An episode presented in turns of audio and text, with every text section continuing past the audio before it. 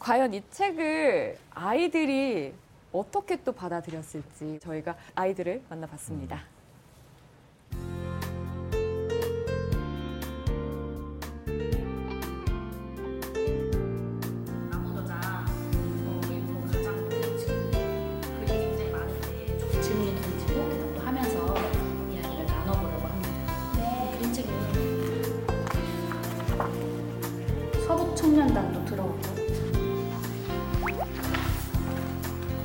가슴이 얼마나 뜨거운지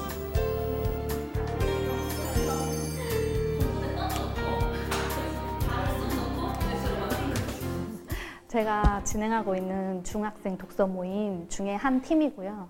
네, 매주 토요일에 모이고 있는 원탁 무릎탁 아이들입니다. 가을쯤이었는데 그때 그럼 순이 삼촌을 한번 읽어보자. 그래서 순이 삼촌을 읽고 아이들이 4.3 사건에 대해서 알게 됐고 더 궁금해지니까 이제 관련 강의 영상이나 자료 같은 것도 찾아본 다음에 그림책도 있더라. 4.3 사건을 다룬. 그래서 나무도장이랑 문명천 할머니 이렇게 두 권을 읽고 독서 모임을 진행한 적이 있어요.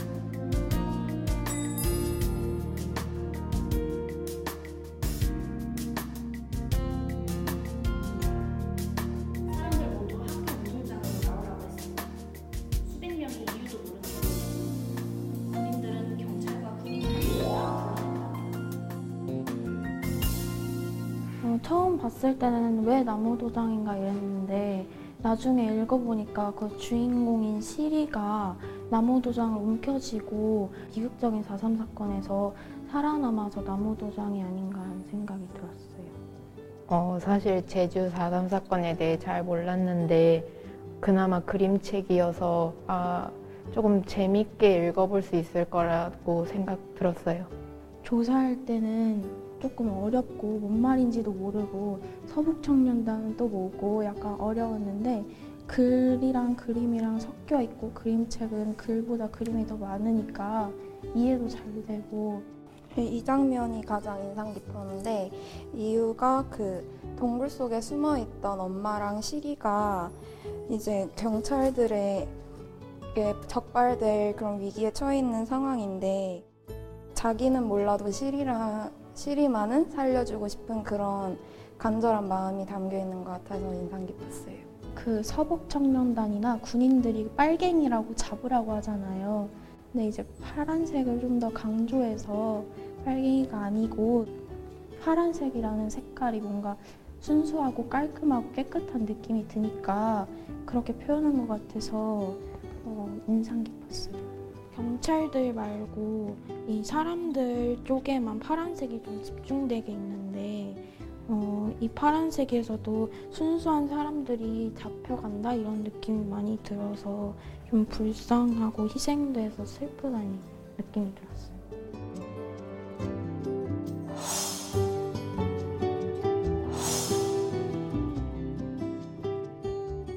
제주도가 그냥 단지 휴양지만이 아니라 역사적인 곳이라는 것도 많이 알았으면 좋겠어요. 사람들이 이런 사건을 잘 모르다 보니까 이렇게 나무조장처럼 쉬운 그림책이나 아니면은 뭐 쉽게 영상을 보면서 접하면 조금 더 많은 사람들이 알게 될 수 있지 않을까 싶어요. 어, 시간이 많이 지났지만 그래도 저희가 이렇게 어, 살- 잘 살고 있는 게 그분들 덕이라고 할 수도 있잖아요. 그래서 좀 감사한 마음도 있고 나중에 어- 언젠가 기회가 된다면 말, 꼭 이렇게 위안의 말씀을 드리고 싶어요.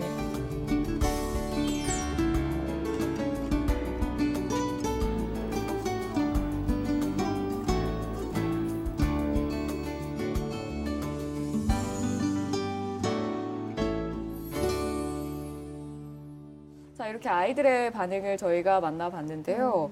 어, 아이들이 저희의 이제 염려와는 다르게 정말 정확하게 받아들이고 또 솔직하게 반응하는 모습이 정말 인상적이었어요. 선생님께서 이렇게 아이들을 만나시는 일도 많고 강연도 많이 다니고 계시잖아요. 그러다 보면 피부로 접하게 되는 아이들과의 만남이 있을 텐데 가장 기억에 남는 질문이 있다면 어떤 게 있을까요? 음, 아이들을 직접 만났을 때 아이가 그림에 대해서 얘기한 게 있었어요. 음. 근데 그림에 보면 왜 파란색이 많잖아요. 음, 네. 근데 그걸 보고 어떤 아이 표현이 선생님 그림이 척척해요. 아. 어, 척척하다. 그래서 아, 아이가 할 수 있는 단어구나. 어, 그런 얘기가 그게 굉장히 가슴에 남고 또 하나는 선생님이 아이들 대상으로 이제 책을 읽고 느낀 점을 한 줄 포스트잇으로 쓰기를 한 적이 있었는데 예. 초등학교 2학년한테 읽혔다는 거예요. 음. 그래서 아니 선생님 그거 적어도 5, 6학년 이상은 돼야 읽히지 음. 어떻게 2학년한테 안 됩니다. 내가 막 그랬더니 이해를 할까요? 예. 근데 자기가 아무 얘기도 안 하고 그냥 읽혀주고 한 줄 쓰기를 했는데 아이들의 한 3분의 2가 다 어, 빨갱이라고 그렇게 죽여도 되나요? 음. 라고 썼다는 거예요. 네. 그래서 제가 너무 놀랍다고 아이들이, 아이들이 정확하게 집어냈다고 네. 그랬던 게 기억이 나고 또 하나는 그, 어, 이 장면인데 네. 그 아이들한테 하는 어, 이야기 중에 네, 이 장면이에요. 음. 이 장면을 이제 아이들한테 펴놓고 제가 질문을 해요. 어, 여기가 명령자가 누구일 것 같니? 그럼 다 가운데 다 뒷짐진 사람이라고 해요. 어. 그러면 여러분들이 당연히 군대에 갈 텐데 앞으로 어, 그러면 이렇게 명령을 받았을 때 어떻게 해, 해야 될 것 같니? 라고 물으면 애들이 너무 힘들어요. 대답하는 거를. 음. 그러다가 싸요. 그냥 싸요. 내가 살아야 되니까. 그러면 제가 거기에 대해서 어, 그렇지. 자기 생명이 제일 중요하지. 그것이 첫 번째야. 이제 이렇게 긍정을 해주잖아요. 그럼 또 어떤 애가 어, 쏘긴 쏘는데 어, 정조준 하지 않고요. 그 발에다 쏴요. 심장을 비껴서 쏴요라고 얘기하는 아이가 있고요. 또 어떤 애들은 여기 있는 사람들이랑 다 같이 어, 못 쏘게 만들 수 있잖아요. 다 음. 들고 일어나면 되잖아요. 그래서 이- 맨 처음에는 쏜다라고 얘기했다가 이제 하나씩 제가 다 긍정을 해주잖아요. 그래, 그것도 맞아, 그것도 맞아 하면 나중에는 이게 많은 얘기들이 나와요. 그럼 제가 어, 그것이 다 있었던 일이라고. 그 당시에 이렇게 거부한 게 여순 사건이잖아요.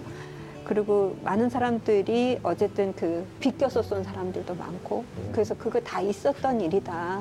어, 자기 위치에서 용기를 낼 수 있는 사람들이 있었다. 음. 이제 그런 얘기를 해주면 아이들이 안심을 해요. 네. 어, 그럴 수도 있는 거구나. 음. 어, 그것이 되게 기억에 남아. 음. 저희가 영화 보면 쉰들러의 리스트 네. 기억나시죠? 그러니까 이제 아우슈비츠에 들어가서 처형받기 전에 사람들을 도와주고 구해내는 건데 네.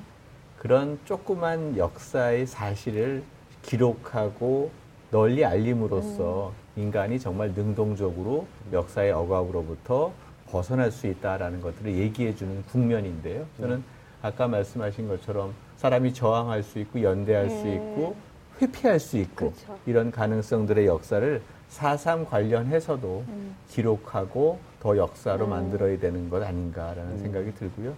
오늘 방송 좋았나요? 방송에 대한 응원 이렇게 표현해 주세요. 다운로드하기, 댓글 달기, 구독하기, 하트 주기. 더 좋은 방송을 위해 응원해 주세요. 다운로드하기, 댓글 달기, 구독하기, 하트 주기. 기억하셨죠?